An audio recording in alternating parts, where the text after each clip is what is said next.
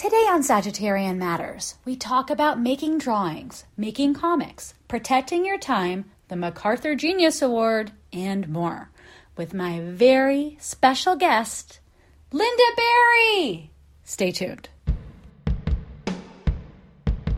Sagittarian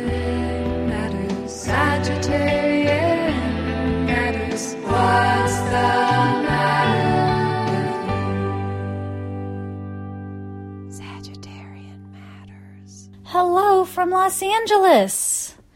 Oh my gosh. You guys, I have to tell you, Lynda Barry has been on my list of people who I wish I could interview for the podcast ever since I thought about having a podcast. And now that I've done it, I don't know where to go. She is the top of the heap for me. She is top shelf material. I've been reading Lynda's work ever since I was a troubled teenager in Kansas City. Um, I had Ernie Pook's Comeek that I had cut out of the weekly paper taped to the side of my zine box in my room that also had posters of Frankenstein, Clockwork Orange, and the Sex Pistols. Those things have fallen away, but Lynda's work has stayed with me. I met her for the first time in, I think, about 2005 in Oregon. She had given a talk at a school, and her signing line was so long that the school actually closed and kicked us out. So Lynda, I believe she was smoking a cigarette, set up on top of a garbage can right outside of the school, and the line resumed. And so I met her over a garbage can in Oregon. I had a ratty bouffant. I was 25 ish years old. I weighed a little more than I do now, and I had definitely stained but double knit polyester clothes um, that were vintage. And when I met her, she looked at me and she said, I saw you. I saw you in the crowd, and I. I just, you know, I saw you immediately because I just knew, you know, like we're cuz. I just saw you. And I knew, like, you know, you were my people. And I burst into tears because her work is so meaningful to me. I can I'm getting verklempt now just thinking about it. Um, you may or may not know Lynda's story about meeting Jeff Keane, the son of Bil Keane, who did Family Circus. She grew up reading Family Circus, and when she finally met him at a syndicated comics convention, she met Jeff Keane and she burst into tears because she felt like she had crossed through the circle that she had been reading about, you know, in this idealized family her whole life. That's how I felt when I met Lynda Barry because her work means so much to me. Um, I've read all of her books. I've taught many, many classes with lessons based on her work. And now, producer Ponyo and I got to fly to Portland, Oregon to interview Lynda Barry in her hotel room in honor of her book Making Comics with Drawn and Quarterly. But there was a bonus twist, and that is it had just been announced that Lynda was a recipient of the MacArthur Genius Award. We were so happy for her that both producer Ponyo and I wept again. Anyway, without further ado, I present you with my interview with Professor Lynda Barry. But first, a short biography.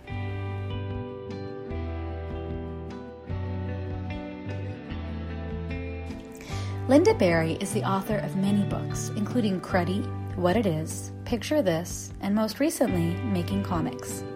She's the Associate Professor of Art and Discovery Fellow at the University of Wisconsin Madison, and she just won the MacArthur Genius Award. You can get Lynda's new book, Making Comics, through Drawn and Quarterly right now and sign up to be informed the next time there's an opening for her workshop, Writing the Unthinkable, at the Omega Institute. Now, please enjoy my talk with Professor Peanut, Professor Freeball, also known as Lynda Barry. Lynda Barry, congratulations on the MacArthur Genius Award. Thank you. How did you react? um, well, uh, I um, I hung up on them seven times um, in a row because I thought it was a robocall, and I was getting madder and madder at whoever was trying to really sell me something. So then I just turned off my phone after seven calls and just and doing that that icky thing where you you answer and then go click. Oh yeah. because I thought that would teach whoever it was a lesson. and then um, I just hung up. And then a, uh, I think it was a few hours later. I can't remember. Um, I got an email from somebody and saying this person's really trying to reach you, and their name, their name was uh, Marley's. So I thought it was about Marlis. Yeah. And I thought, okay, well, if it's about Marlis, I'll call you. Oh, it's a friend of Marlis. Or I just thought it was somebody who, you know, because some it's, it's a rare name, even though it was spelled different. It's kind of a rare name. It's and so people get excited um, when somebody else is named Marlis. So that's what I thought it was, and um, then I called, and one of the things they ask that's really funny is they go, "Are you alone?" I'm like, "Who is this?" Sound like a creep. No, but it wasn't. It didn't feel like a creep, but it was just at, at all. But it was just sort of like, "Are you alone?" It's like, "Yeah." Then that's how I found out. And they said, We're calling to tell you. Yeah, Oh my God. I know. What did you do? Um, I, it's hard to remember. Uh, I I was out on the back porch, and um, I remember not being able to feel my feet. There was this really weird feeling of uh, my feeling leaving. It was like turning into a ghost a little bit. You know how ghosts don't have feet? That's kind of what it felt like. My feet disappeared. And then we talked. Um, I don't remember that much, uh, but then afterwards, I, I, I just went for a walk in the grove and um, behind my house, and uh, this is how I knew that my my real family is school. That's my real family because I started thinking about all my teachers and all my students and just how I mean, I guess it's what a person who came from a real family would think about. They'd think about their family, but that's who I thought about were, were my students and my teachers. And um, it, it was like this just wave. I guess it, yeah, it was a wave of, of that, of thinking about all my teachers and, um, and my students. Yeah. Did you call Marilyn? Um, I sent her flowers. Um, uh, I sent her flowers so that when uh, on the day that uh, that it was announced that there'd be flowers there from me. yeah, and I have a picture of her with her flowers. Um, yeah, so yeah, Marilyn was the really really important to me um, to, to contact, but you can't tell anybody for a little while, Yeah. and which was really good um, because I knew that that was going to be a big part of my life for the weeks after the announcement. So it was kind of lovely to just have this time where it was uh, you were allowed to tell one person. I told Kevin. Yeah. It was, you know, kind of excited and also like my truck broke down. We got to get this up done. We need to cut wood for the winter. It's like good. Let's do that. Oh my God. Did you tell your pets? Really? They knew. they, they knew before I did. I think. I think it's. pe- I think pets are the one- the recommenders. They're like, uh, your closest circle. no, no, closer. Closer Yeah. still. Yeah. They all recommended you for this. Yeah. Well, as one of your students, I was verklempt. I was so happy for you. it's so well deserved. I just was like, there's good in the world. It was just like a beacon of light to be like, there's good in the world. People who deserve this get this. Uh. People who deserve good things will get good things. Well, what I also realized was I was really Sometimes. I was yeah sometimes I was really going to be able to to research the stuff I, I cared the most about, and uh, that's the other thing that that hit me was that I was really going to be able to do the work I wanted to do. Um, without a lot of interference, and one of the things I want to do after sabbatical is I really want to um, spend more time with uh, seeing what happens between four-year-olds and um, university students. That project, my drawbridge project, um, this idea of drawing with kids for uh, mutual benefit. Yeah. Um, so that's the that's and and just being able to study people right before drawing and uh, writing split or it's split for us. I mean, it doesn't naturally split; it's split for us usually. In, in it even starts in, in pre-K, but in kindergarten they split it. What's your theory about it? About what happens? Yeah, because I guess I'm thinking about picture books to chapter books. I guess I'm thinking about the books that led me to thinking that those things were different. Yeah, but but to think, but but there's this point where actually the letter A and a drawing of uh, a monster are not different. So um, you know how we call we call letters of the alphabet characters, right? They're characters. Um, so there's this point where when they're when kids are drawing, they don't say writing an A, they say drawing an A or drawing your friends' names. So there's something about it's an attitude of I don't know for sure, but it's sort of like an attitude of the hand or something that they're not different things at all. That these uh, and, and that drawing is involved in writing, and there's some point when writing splits away from drawing, and um, it's funny because I'm not thinking about books at all. I'm actually just thinking about um, it's when you brought that up. I had it hadn't even occurred to me because I'm actually thinking about um, activity, like physical activity with with a pen, drawing and writing. I, I haven't even thought about them in books as being different things. I'm talking about actually Yeah. the verb drawing and writing. Yeah, So that's what you're going to do. that's That's the your big plan. That's that's my yes. That's my big plan. Is I really want to work with four year olds and my uh, university students. It was a it was a program that I started a while ago because I was so interested in why um, my grad students were so miserable. And why a lot of college students are, which it's just I don't feel like it should be that way, and if it is that way, then something's wrong. Um, and uh, for me, whenever I've been in any kind of creative jam, it's always a an interaction with a little kid that gets me out of it. Um, and if I'm lucky enough to have a sustained relationship with a little kid, um, that's even better. So at the university, I'm in a situation where I think there are four uh, pre-K classrooms on campus, and uh, I started this program where I had my uh, grad students work with four-year-olds as co-researchers on their on their work, and um, it's not a literal thing. It's not like we sit down and work on our dissertations together, but there's something about drawing and writing together um, in a way that is mutually beneficial. Usually, when adults draw with kids, they're trying to teach kids something, or they're trying to encourage kids. You know, they're not. It's either one isn't very good. You know, it's like it's but being together and copying each other's work and doing the part. For instance, kids can draw the pictures, but often they can't write the words yet. But they know that you can write the words for them, and so um, being in that kind of situation where you're building something together and you're equals, um, there's some mutual benefit that happens that I think is profound. Um, but it's so it's right there where everyone can see it, but no one suspects it's there, so they don't. It's like it's like the way adults draw with kids again is with this feeling of either I'm going to teach you or I'm just going to tell you how great that is. And either one of those, it's like imagine going out with somebody whose whole thing was you're going to either teach you or they're going to tell you how great you're doing.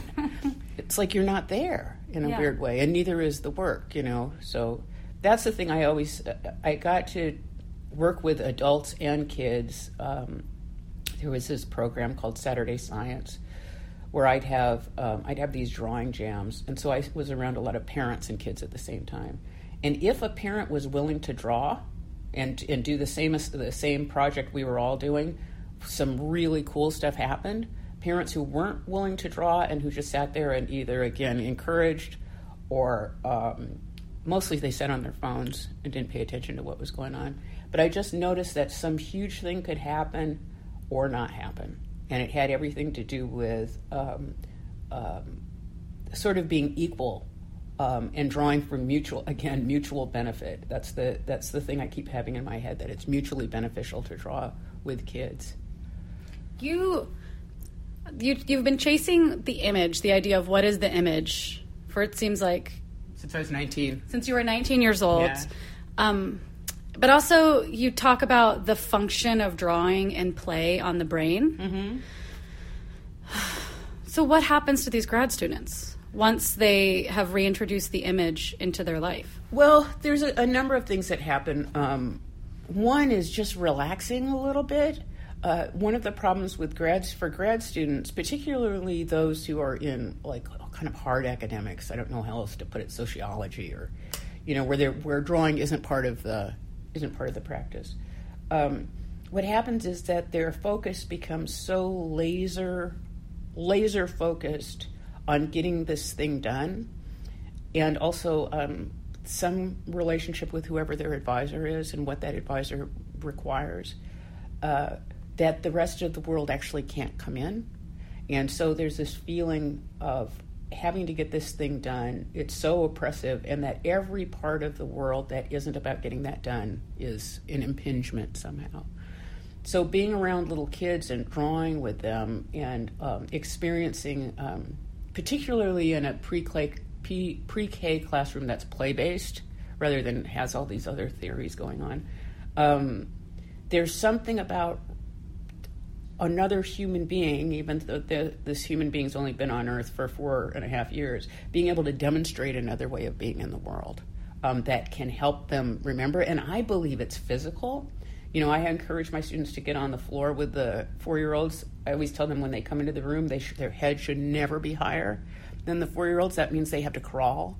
And then at the end of the day, when they stand up, which is always shocking for me when I stand up and I realize how much taller I am than these people I've been working with. Um, so I think that there's some memory there, and I also encourage um, literally copying in real time.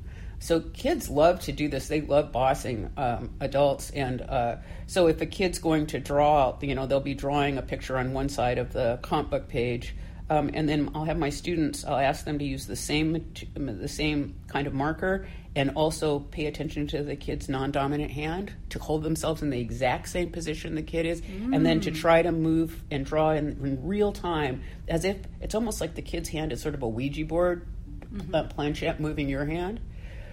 Um, and there's a kind of deep learning that happens or deep experience that happens when you do that. Again it's this you you can't do it by trying. You actually have to sort of give in to moving your body a certain way. Um, so i think that just that uh, being able to relax and have it be part of your uh, your academic regimen that could that for this two and a half hours on a Monday morning you have to do this.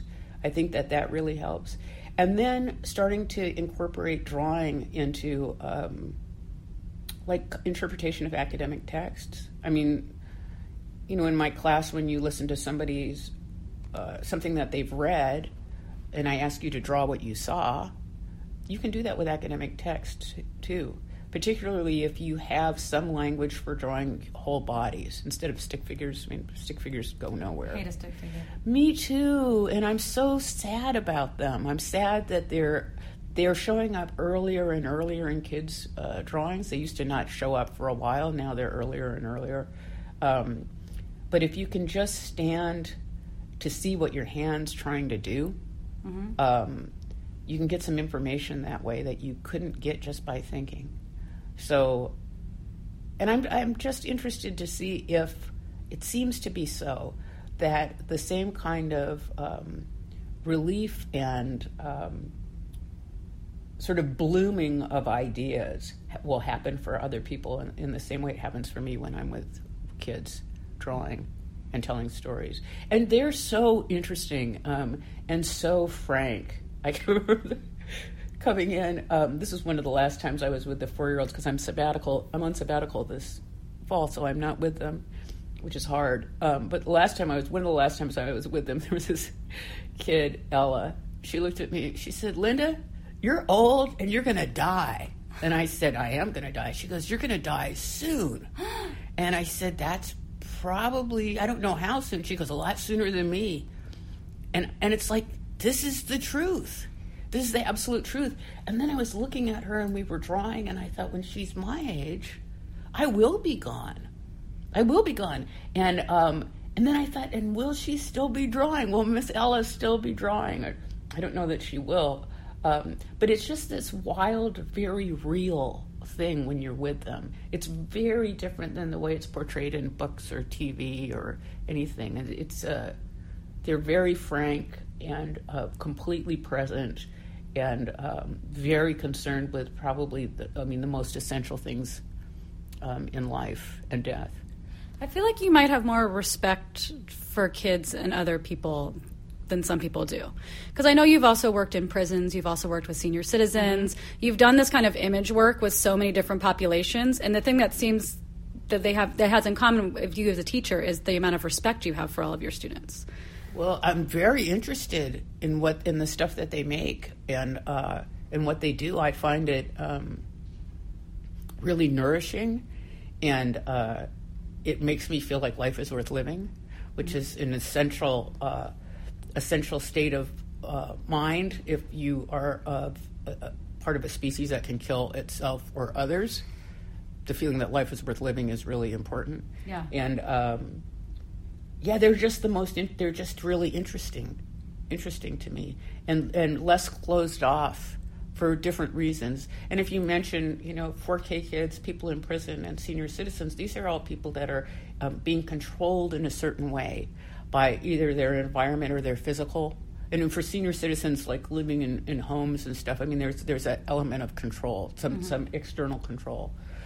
So there are people who really appreciate some kind of any kind of being able to fly any sort of kite outside of that, you Yeah. know.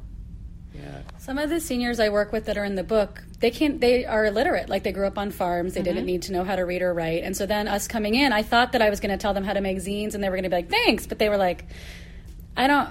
I don't even know what you're talking about. Yeah. Making my own magazine is not Yeah. part of my vocabulary, but I'm happy to talk to you. And yeah, I'll draw. I'll learn to draw. Yeah. I can draw. So people that have written letters, maybe ever, or f at least for like 50 years, will start drawing. And that is a language that we can share. And that's the thing. Like I can draw something and they can copy it and be like, I don't know, is it okay? And I'm like, it's wonderful. Yeah. great. Well, well, and then also the privilege of seeing that line. It's like finding a treasure chest that's just been closed for years and years and years. And then, and that's the thing I love about adults who haven't drawn for a while. And then, if I can get them to draw, and if I have them long enough and with enough people around them so they can see each other's work, and after a while get to that point where they forget to ask whether it's good or bad, and they get to actually just have the language of it. Um, and then also being able to do so for instance if people can't can't write but they can tell stories how wonderful to be able to write their stories down for them you know how wonderful to be able to do that and uh, yeah it's just this wonderful very inexpensive uh, extraordinary superpower that we have this write, writing and drawing and the use of hands i mean that's the whole thing that's amazing to me. I'm put, you know, I'm fussing with this PowerPoint slide. I mean, this PowerPoint thing that I'm doing for the for the book, and I'm fussing, and it's so maddening to not be able to just reach into the screen and just move stuff over. It's like all the layers between my hand and the thing I'm trying to do. It just drives me nuts, you know. It makes working on a computer makes me feel a little dead. It makes me feel significantly less alive, at least. Yeah. So any of that, like Photoshop, post production, anything. Yeah, I'm the same way. It makes me feel um, really irritated and a little mean. It makes me mean. You know, it's just like it makes me just really very frustrated. Um, versus Elmer's glue and uh, scissors and a felt pen, I'm fine. So you don't let people have iPhones in the classroom. No, which I really appreciate, and I also don't. And they'll be like, "What if I need a reference image?" And I'm like, "Still no." What if you need to reference an image file? What about the one that's in your head?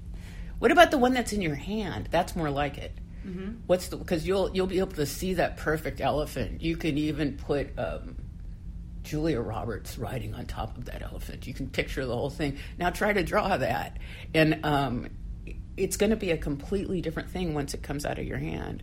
Drawing is really about your hand. Your hand is so included in that. It's definitely half, if not more. And uh, that's why I love having people draw with their eyes closed. I love starting that way because they start to see that there is this other part of them um, that not only can make a picture, um, but can also it, it it can crack you up. Your own hand can crack you up, can make you laugh really, really hard. Um, but there's a, and it's going to be interesting talking with Chris um, because, you know, he's on the other, his drawing is on the other end of the spectrum, but it isn't really. It's a, I feel like that guy has been following drawing since he was really, really, really, really little, and has become this crafts person. I mean, really knows how to uh, make the drawings look just the way he wants them to look. You don't, uh, you don't get the feeling in his work that um, that his hand and his intention are doing two different things. Um, so that's going to be interesting because because I'm talking about a whole other kind of drawing. I'm talking about the drawing. the drawing where your hand is such an active part Yeah. You know, and um, and is not within your control at all. That's the kind of drawing I'm. I'm I like all drawing, frankly, but I'm really interested in in the, in being around people who are moving their hand in that way for the first time in a long, long time. Today's episode is brought to you by Shoshana Ruth Wechter, Michelle Lemoyne, Mary Pinson, Jill Soloway, and Christy Harrod.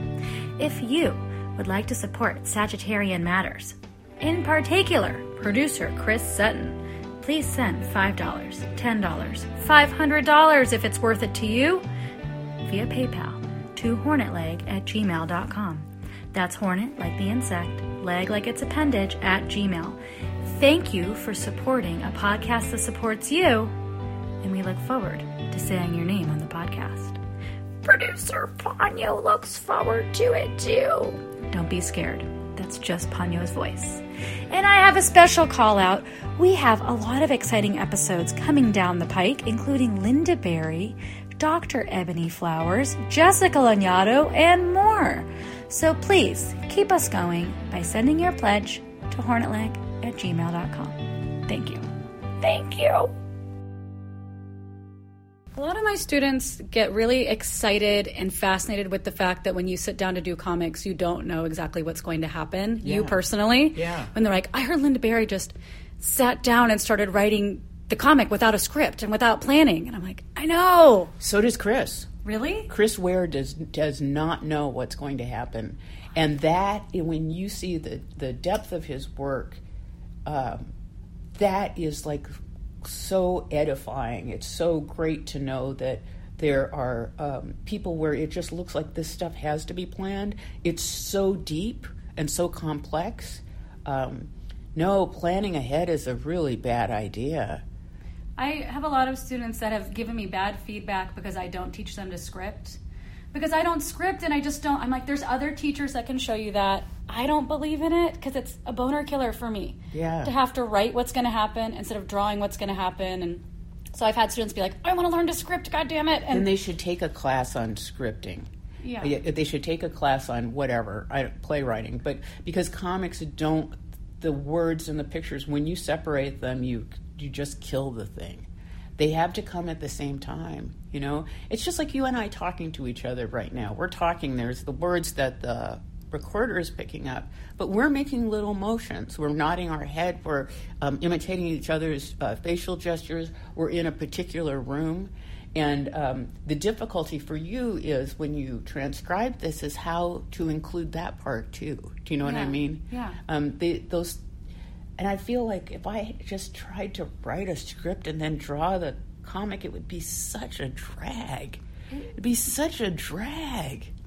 God, it'd be like cleaning my room.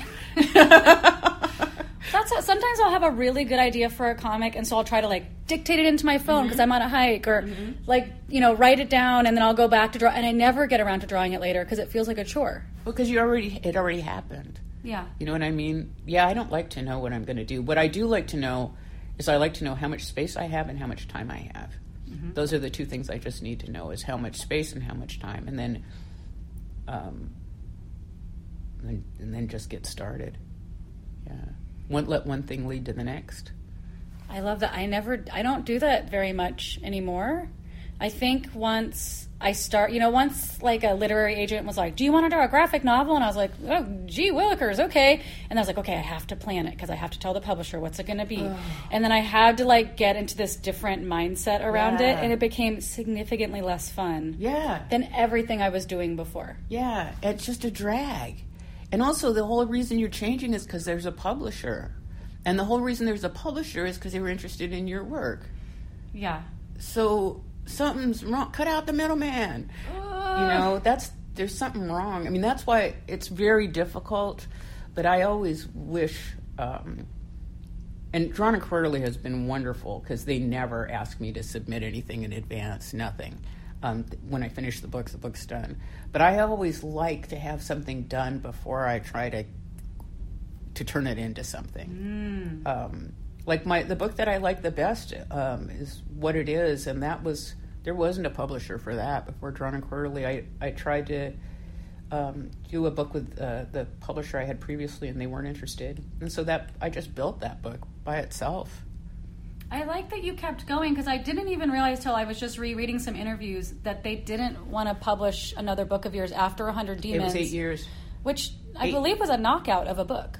Well, I liked it. It's still in print, um, but it was eight years. I couldn't find a publisher. Nothing, and and then all the the um, the weekly newspaper started to go under, so that that job dried up, and I all of a sudden I found myself unpublishable without any job, and I didn't know what to do, and I started selling stuff on eBay and selling little com you know little drawings of Marlys. I remember that. yeah, for twenty five dollars. I remember. I remember like didn't even have twenty five dollars. I was like, I can't wait to get one of those. yeah, but it was great because I figured it, it gave me line work, it, it gave me brush practice. I liked drawing her, and um, it was. I figured out I could make as much as a dental hygienist if I just if I did that, and that I felt like I could almost live on that. Um, That's the bar, dental hygienist. well, that's what I feel like. You know, dental hygienist. That's a solid job. And um, but it was. I, I like to tell that story to my students because they somehow think that a career is like this trajectory that just goes upwards, and mine c- crashed. And I didn't. If it wasn't for Drawn and Quarterly, um, I don't know what would have happened, because who else would have published what it is? It's such a strange book. Um, no one knew what to do with it. I think Amazon for a while had it classified as science fiction because no one knows where to put it in a bookstore when there were bookstores. Um, But uh, yeah, and Drawn and Quarterly just they took that chance.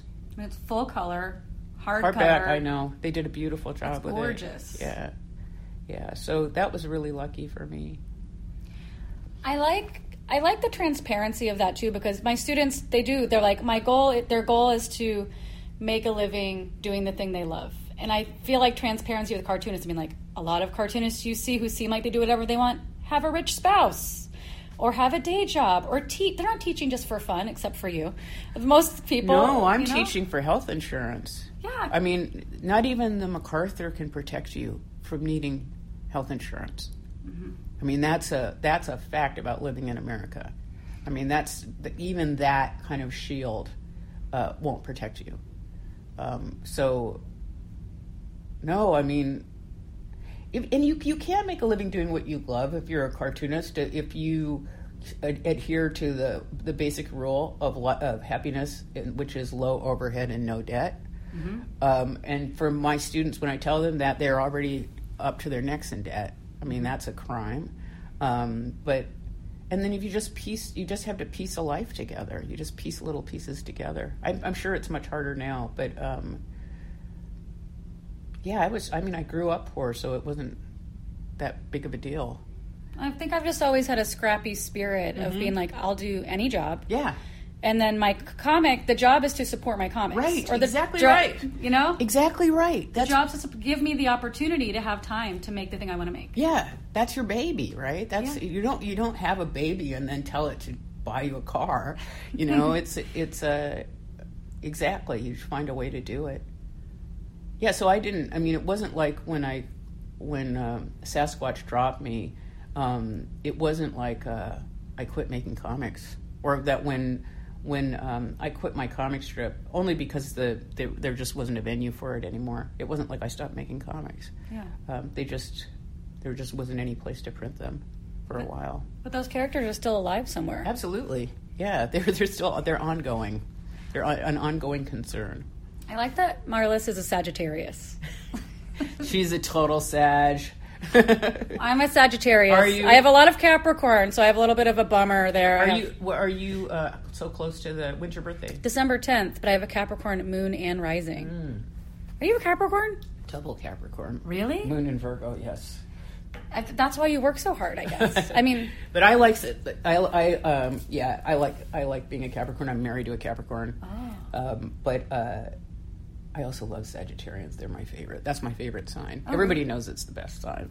it's a fun sign. It's the best sign. People think Aquarius. Aquarians even think that they're the best sign, but and they're good. But no, nobody beats a Sagittarius ever. Thank you so much. It's true. If you have, if you were going to take a road trip and people said just pick UK, you have to pick here's twelve zodiacal signs. That's all you can know about who you're going to travel with. It's solid Sag all the time. That's who I pick.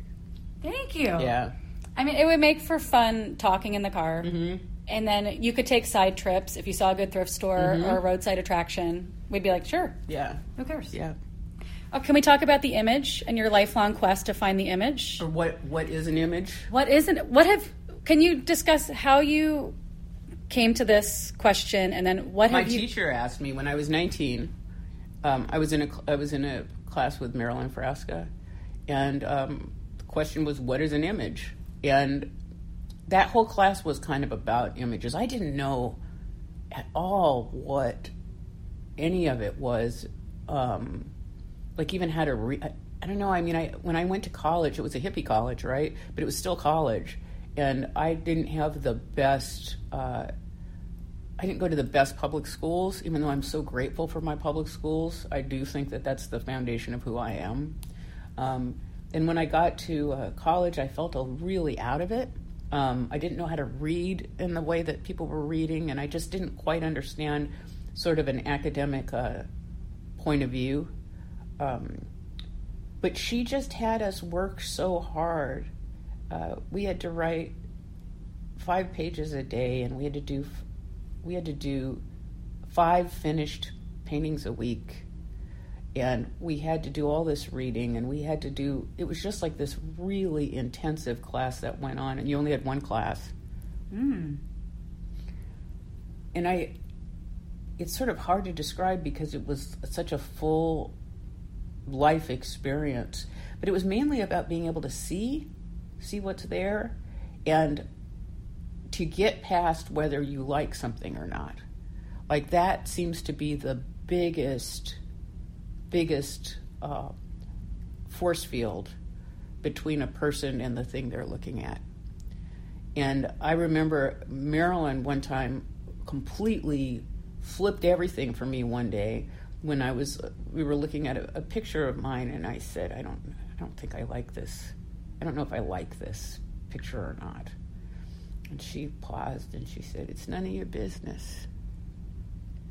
And it was this wild moment where I realized the picture existed no matter what I thought of it. Whether I thought this is the best thing I've ever done or the worst thing I've ever done or it's nothing, nothing happened to the picture based on what I was thinking about it. Um, and that that this idea that these things that we make have their own life in the world. They have, they have their own uh, right to exist. Basically, because they do. They've already they've already come out of your pen. They're already there, and then even the urgency to destroy them lets you know how alive they are. You know what I mean? You don't. Um, if there is a, a piece of lint laying on your floor, you don't really run over to it or get scared. Versus like a giant water cockroach or whatever that's rolling across the floor. That's the one that you have a big reaction to, right? So there's something very alive about something that you're hating or wanting to destroy, and um, and and that there might be something there that's more than um, again whether this is an image that's pleasing to you visually or not, and that got really interesting to me. And then also this idea that, um, you know, she's the one that taught me the way of writing that I teach now. I, I've, uh, I modified it, but it's it's basically the same thing, which is um, sort of going into your past using something specific. So, for instance, kitchen tables. You know, and you have 90 seconds to write down every kitchen table that you can remember. Um, and even as I'm telling you this, there's one that comes to me, uh, th- which was this dining room, this dining room table that my mom had refinished and just gone to town on, um, and that my brother had crawled underneath and um, and gouged a peace sign underneath that table, and uh, um, it's a I mean, it's wild for me to even just say that, and as I'm saying it to you, have this table come back, and the time um, of that table come back, and all the trouble um, of that table, the relationship between my brother and my mom, and whatever. Um, this idea that there are these stories that are available to us all day long, hundreds and hundreds, like fish row, you know, and um, so she taught me that way of working and sort of instead of saying what would be a good story to write, um, actually allowing the back of the mind to present an image. Um, I don't know. It's it's it's it, it's sort of difficult to explain, but um, not very difficult to demonstrate. It feels like being in a trance. Dream, dream, kind of dreamy trance, yeah. Because because it's as if the the story uh, seems to just come on its own, you know, and once you show people that, because the fact of the matter is, there are two ways to do a story. There's that way, that way where it kind of drifts up, and then there's a way where you can do it purposefully, and you say, I'm going to write about this specific kitchen table, and I'm going to do it this way. Um, you know, I'm not as interested in that way. It's it's a little, it's it's just not as fruitful for me. But but those two ways do exist. Um, the problem is when people just don't know that there's another way and and the, when i say there's a problem it's only a problem because if you only if you think everything is planned out or scripted or intentional after a while there's a fatigue that sets in and then you don't want to make it you don't want to do it and then you don't the end that's the that's the part that's sad about that that approach to me and then you just live watching other people do it you know Yeah. How has your idea about the image changed throughout all of your research and your work and your life making so many stories? Well, I think that an image now is um, not a thing. Um, and then for a while, I thought it's a place. And I don't think it's a place anymore. I think it's a. Um,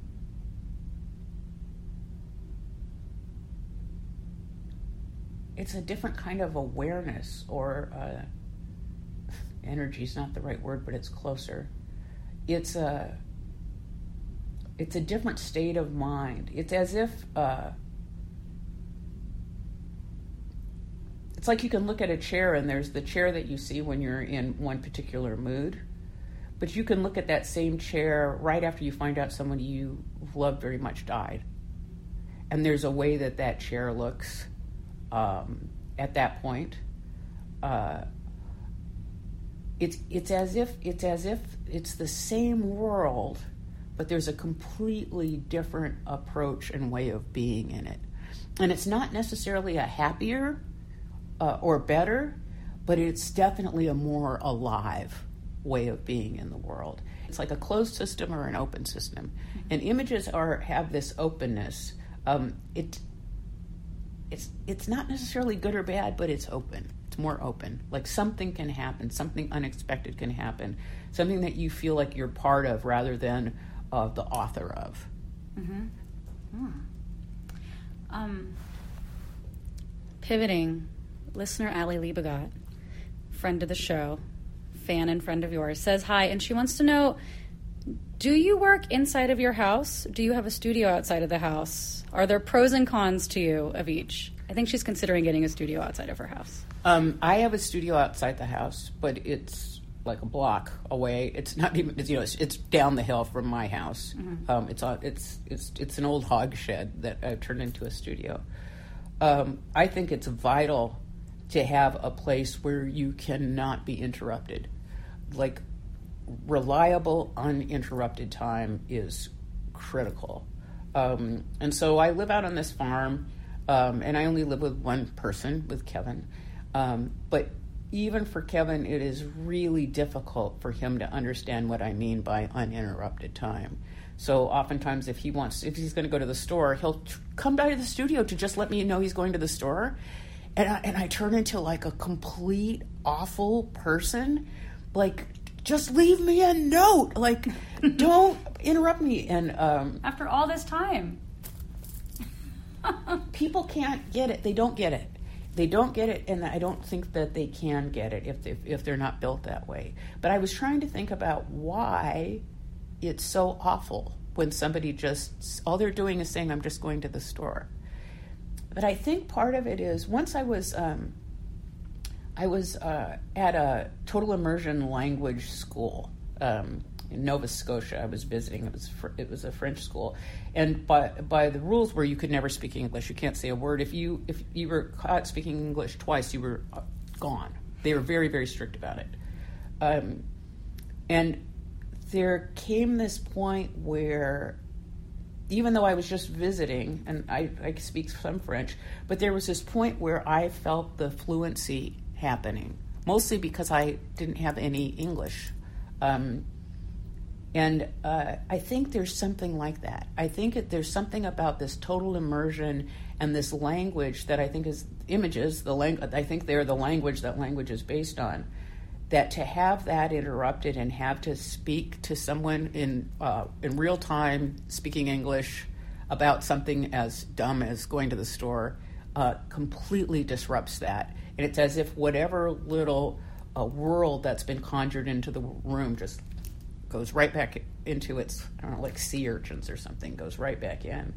Um, and it, I think it makes a lot of people who work with images seem like awful, um, uh, self centered. I don't know if self centered is the right word, but you know what I mean? Like awful, bitchy people. Because um, that's how I feel. I always feel like I turn into this monster just trying to guard my time. Um, but what if it's just the nature of the work? Like, what if it's not about like my whole history with being interrupted? What if it's about this particular kind of work? Just it, it doesn't lend itself to interruption. You know, it requires the opposite of interruption. You know, it, it requ- it's because I've tried to think about it. I've tried to do stuff like take a breath, answer nicely. Um, but I know that the thing that makes it possible, the only thing that makes this work possible, is having absolutely reliable, uninterrupted time. If you have an advice question for Sagittarian Matters, call or text our advice hotline 971 361 9998. Leave a message. We might answer your question on the air, and we promise not to answer the phone. That is a Sagittarian promise that you can take all the way to the bank. At this point in the interview, Professor Pina and I started talking about teaching. I told her that I teach in an MFA program where some of my students are brand new to drawing and some are old hats at it. The same with writing stories. I tell you this for a little bit of context because we're jumping right back into talking about teaching and people's uncomfortability with drawing their stories. I have to make weird rules like I teach an online portion over the fall after I see them in the summer because it's low residency. Mm-hmm. And I have to ask them to not send me lots and lots of text because the students who are not comfortable with drawing will sometimes add like a very long preface like Lord of the Rings, like so much detail about like the elven world and the past and whatever and I'm I just have to keep reminding them like the thing I'm here to show you is the thing you're not comfortable with, which is drawing these stories Yeah. and figuring out how they fit on the page and you know how to move it forward. So when you give me all this text, that's not that's showing something you already know how to do. Yeah. I need you to practice doing something that you're not familiar with. Yeah, and it's also the text is it makes it so that the the thinking stays in text versus versus the kind of thinking that happens when you draw.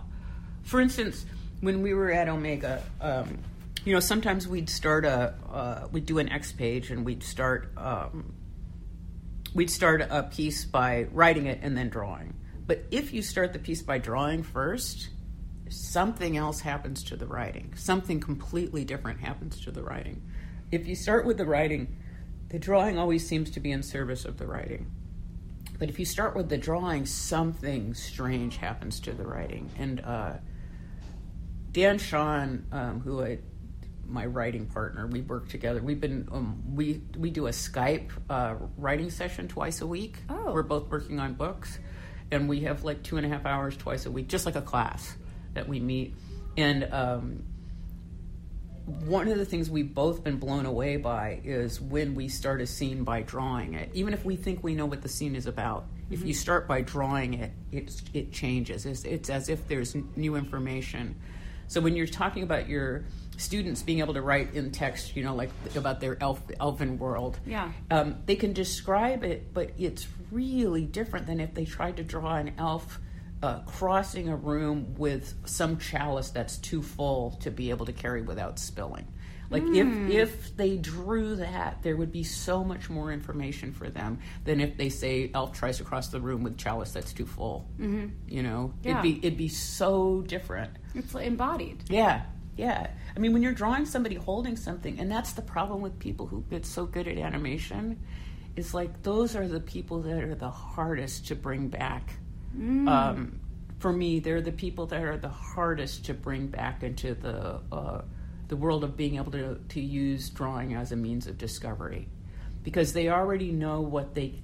I always think when people draw well, it's because they figured out what not to draw you know what they they they know that I can't draw that, so I don't draw that. Um, but it's as if their hand has this habit that's almost unbreakable. You know, I really feel sorry for people who um, who are really proficient animators. I feel really sad for them. I'm sure they feel very sad for me too. Have you seen like that Miyazaki documentary? And there's all these people just hunched in this office drawing. Yeah. And they'll come over and be like, "This is crap," and just like throw it away, the thing they've been working on for hours, and they're like, "Oh, I just have to start drawing it again." Yeah, yeah, yeah. But that actually, that Miyazaki's what I think there was some documentary I was seeing where you could even tell with with the work that he was doing there that there was always some room for something that was unexpected. Well, he sometimes doesn't know until the very end. That's right. Like Spirited Away, he didn't know what was going to happen, and so they would just start animating what they had. Right. And then he would decide what happened next. Yeah, or he, or I think there's some scene at the very end where he thought something was going to happen, but it was a word that sounded like this other word that it ended up being. Really? Yeah, I mean, it, it was like right to the very end where he even had, he had even had the last scene, and it flipped right at the last second oh. because it couldn't have come until that last second. You know, um, yeah, I love that about him. That there's that uh, there, that openness. I went to the. I think I went to the documentary. There was a Studio Ghibli Fest or something here, and I wrote down. He said something like, "The world is too complicated to express in just words," mm-hmm. and I thought that was so helpful for thinking about when I'm teaching. Yeah, and and I want people to add more. And you are adding your spirit or your energy to it. yeah, I was thinking when you were saying that kind of, you know, being in your studio, being wrapped up in your work, I've always described it as kind of like Lord of the Rings when Frodo puts on the ring mm-hmm. and then he's in this world that no one else can see, but it's like, mm-hmm. yes, and I always described it when I was doing some of my books, I was writing like the worst moments of my life, a little, you know, like about my dog dying or a breakup or whatever. I was like, it's kind of like I'm Lord of the Rings experiencing this thing all over again and no one else can see it. And then I come out of it and I'm a little bit shell shocked or in a trance and I have to kind of do something to come back into the physical world of now. I think that's exactly right. The world that no one else can see. If we think back to that idea of a play, um, you know, where there's the play going on and there's the audience in this theater, and that somebody could walk in and think somebody was really just sitting at a kitchen table, not realizing they were on stage in a play with this other thing going on. It's that, that's it. It's that the people who come to interrupt can't see they can't see you're in this other world. They can't see it. Um, that makes sense. They actually can't see it. Even if you tell them it's there, They th- can't. they can't, or they can't believe it. And then, like I said, sometimes I feel like there's a little bit of um bullying. Mm-hmm. I feel like there's a little bit of bullying. Well, I like at the end of Omega, we've made all these drawings. There's people who come to your class who have never drawn, people who draw a lot, and you tell them you're like, don't. If you show people your drawings after this, they may not understand. They're not. Yeah, they're not going to. They're going to feel very sorry for you. They're going to feel get that little look of pity. Um, yeah, and then the that's yeah, they're going to feel sorry for you. It's like the way the way people still are about uh, about me and my drawing. You know, still people still trying to explain to me that I can't draw. Does that happen? Yes, it happens all the time. So I finally learned to say, if I can't draw, what am I doing? What do they say? What can they say? They just back up. They back out of the room. yeah you know yeah there's this idea that unless it looks and i think that that's that's the thing that doesn't happen that's why i'm really interested in the kids because right around the time drawing and writing are split uh, also an open feeling towards drawing is split. Um, i think. I'm gonna have to that's what i'm gonna have to hunt down. Uh, but there's this period where people where, where people even if they're only four can just draw without freaking out about how it looks. And then when they start to freak out about how it looks, something huge is lost. Uh, and, it, and it happens really rapidly. Um, but there's this period, and and uh, it seems to be to, that doing something in a group is really vital. You know, so I think that that's one of the reasons for classes. Or there's something about working in a group or working with people that can that can really make this thing come alive.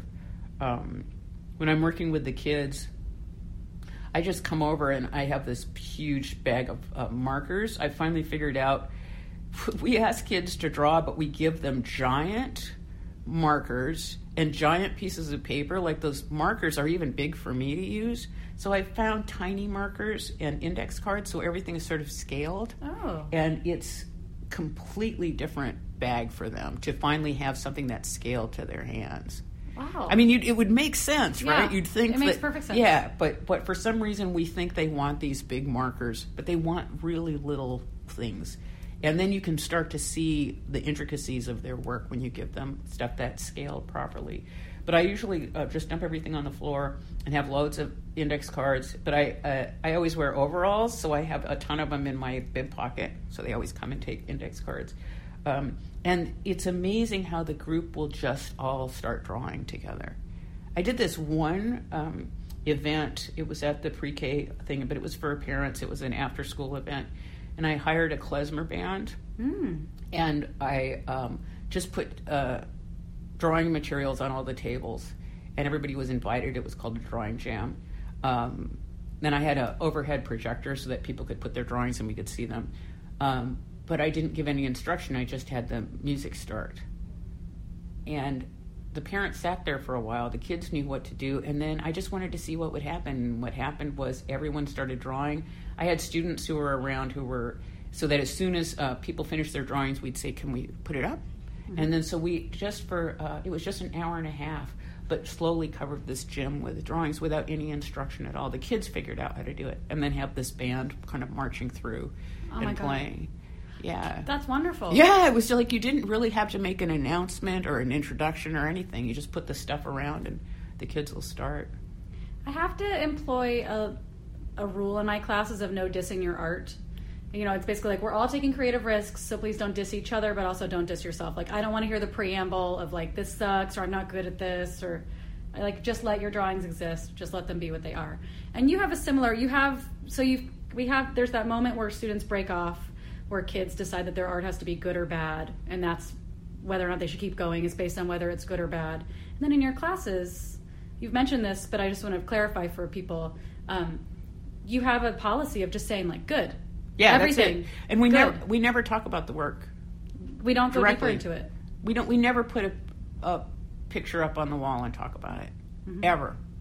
I mean, Uh, we, Imagine having somebody stand at the room and we all talk about that person. How do we like them? I like the way their legs are. The legs are good.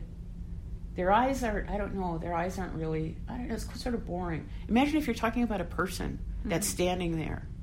How's that person going to want to be around you after that? And, and drawings are the same way. If you start to talk about them like they're a thing that's right there, and you can say, Well, I like your legs, but I don't like your hands. Uh, your nose looks really overworked. Why would that person ever come back? And that's what I say when people talk about their drawings. I don't like this. It's like, why would this drawing ever come to you? If if you're just going to sit, you know, like say these things about it. Um, and also, you are the only. Your hand is the only, only route that drawing has to getting into the world. Once it's in the world, it can get away from you and your nastiness.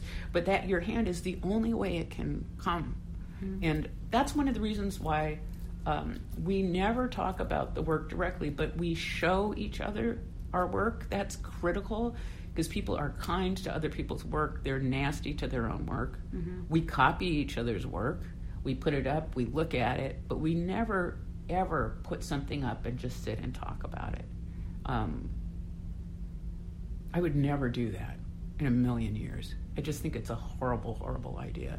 Um, it's not. It's it's it's a really common crit critique. Doesn't that sound like a blast?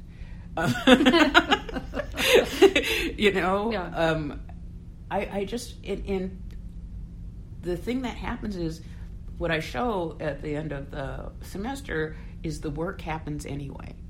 If this work happens anyway, and even may happen in a stronger way, why not consider putting that to the side for a while? I mean, and one of the things Marilyn really, she had a rule for us, is which is we could talk about work. She did put stuff up, and we'd look at it. She would terrify us. She'd say, "What's there?" We'd look, and we'd go, "I don't know. It's terror." She goes, "Where's terror?" It'd be like a drawing of a volcano, right? Where's terror? Show me. She goes, "What's there?" It's like, well, space and time. She goes, "Is there a volcano there?" It's like, "Yes, a volcano." Good. Um, she was like, but uh, yeah, I uh, I would never do that to to work. I do want people to look at each other's work. I want them to see each other's work, and I want them to. Co- and I think copying is the very best way you can do it. You learn so much more by copying than by talking about something. Um, but if the work can happen without the critique and can happen better, then why not leave that out? Yeah. Especially for people that are just emerging. Their hand is just like, ooh, I'm Yeah. doing this for the first time. I think I, sometimes I tell them it's like like a baby deer was just born and it's just learning to walk. And if there was a whole peanut gallery being like, "Boo, not good enough," Yeah. it wouldn't. Shaky legs. it's not helpful. No, and it's and it's it's it's also that people don't know what they're saying when they're critiquing. They don't know what they're saying. They're saying things to either impress the teacher or impress each other. It's just the, the same reason why Q and A's are terrible after a talk, because the person's not really usually not asking a question. It's usually I want to say something that makes the person I'm asking like me and know that I'm not dumb and that I care, um, which is all good, but it's not about the work. So it's it, it's really to be able to see, to find a way to be able to see what's there. That's what Marilyn always would say, and she'd say, not to suggest to make something better, not to fix it, not even to compliment. Uh, just to be able to see what's there, like you were alone. She's the one that taught me. She didn't teach me how to do this, but when I was trying really hard to learn how to see what's there, and I'd look at a painting, like in a gallery or something, I wouldn't know what the hell I thought about it. I'd be looking at what the, what is this, and then I thought, imagine it at the Jiffy Lube waiting room. Imagine you're getting your oil changed, and you're in that room with the old coffee and the Naugahyde torn up couch, and that painting's there and would it give you energy or would it be a place where your eye would go or what would it be to you in that situation then i could see then i could see the picture um, once i could get it out of that gallery setting which i think is its its own problem you know Too much. it's too much It- that's there's right so much pretense. Then there's capitalism involved and gatekeeping and classes. There's just a whole heap Yeah. of stuff and being the chosen yeah yeah ones. And I, I heard once. I don't remember if I heard Art Spiegelman say this at a talk or somebody told me, but talking about going to look at fine art at a gallery or a museum and not really getting it. But then if he just imagined that these were giant panels from a comic. oh what a good idea Shifting his perspective made what a him, good idea It makes me appreciate it so much more. what a good idea also hello Ponyo's here. Hi, Ponyo. Um, also, this idea of making it a, a panel in a comic makes it part of a series. Yeah, and so then you're like, what's happening before? What's happening Yeah, after? I know it. I know it. Who doesn't get grumpy when their belly is rubbed by a stranger? Sometimes Ponyo gets very particular. She's like, I want to be held like this, but not like this. Yeah. Um, is there anything that you want people to know about this book? We've been talking for a long time. Thank you for all of your time. Oh yeah. Well, the book was um, made specifically to sort of mimic uh, my class, my my making comics uh, one class, and um, made for specifically for people uh, either uh, te- people wanted to teach comics. Um, so that even if they didn't know how to draw or have a comics practice, they could use this to teach comics. Um, and also, if people who don't know, don't feel comfortable drawing and have been interested in comics, that it's really made for people at any stage, but particularly people who just gave up on drawing and want to give it another try. It's wonderful. It feels like a lot of the things from Omega. That's plus- exactly what it is. It's um, it's all the same exercises that we do um, in Comics One, and uh, and then a lot of the the artwork in it is um, copies of student work. It's either uh, my it's either actual student work or it's me copying uh, my students' work. I love it. Oh, I had one last question for Oh, you. wait, there was one, Yeah, one yeah, thing, one more thing I wanted to say, and it's all hand done. There isn't anything in there that wasn't drawn by hand. There's no computer stuff, so that's the and that's the actual size of the drawings. Because that was the other thing I wanted to do. I wanted to see if I could write an entire book, every little bit of it by hand, um, and I did. It must have taken you forever. It took a long time. I had a good time. It's still longer. It's still shorter than doing it with a computer. I swear to you.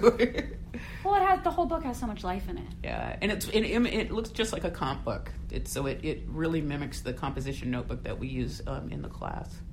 There's so many how to make comics books or academic books about making comics that make me want to die. Yeah, me too. That make me want to stop making comics. Me too. They also it, it it's uh, it bothers me that um, people will when they're teaching comics classes will start with those books and especially books that tell you how to read comics or how to approach them, so you that you never really get your own chance to do it. Um, yeah, I think you should. And I also am really against comics classes that try to teach studying comics without drawing them.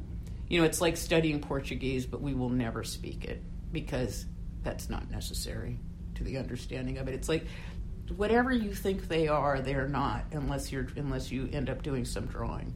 Yeah. Like you really can't know what they are until you do some drawing. I think.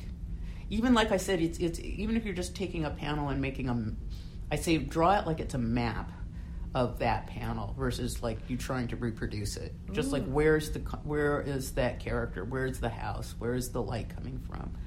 Um, I think drawing is essential, but it scares the hell out of people. It I mean, really it scares them in the way. The only parallel that I have is uh, the, their horror that they have about what they've made on a page is the same as if they just suddenly got a bloody nose or snot came out of their mouths. I mean, it's that same t- terror of like a bodily fluid.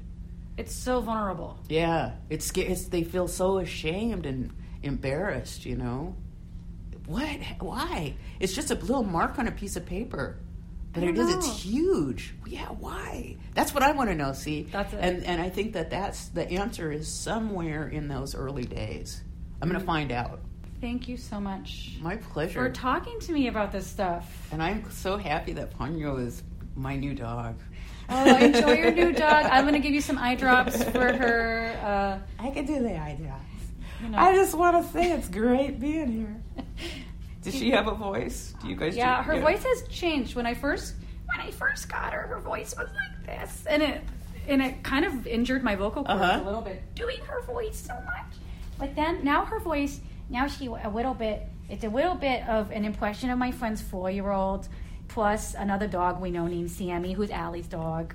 She a little bit can't say her ahs anymore. She's got a speech great. impediment, but she she's really great. It's really great to be here. Have you noticed that she'll say stuff? It's you doing her voice, but she'll say stuff that surprises you and makes you laugh. Yes, Okay, that's comics. yeah, that's that Because feeling. because the idea that I'm doing my dog's voice and making my I mean like the dog's saying stuff that I could have never thought of in a million years, even though it's me doing their voice. yeah.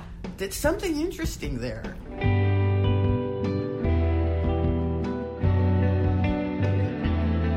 Sagittarian Matters is produced by Chris Sutton with assistance by Ponyo Georges. Our theme music is composed by Carolyn Pennypacker Riggs of the band Bouquet. Thank you for listening, and I'll see you next time.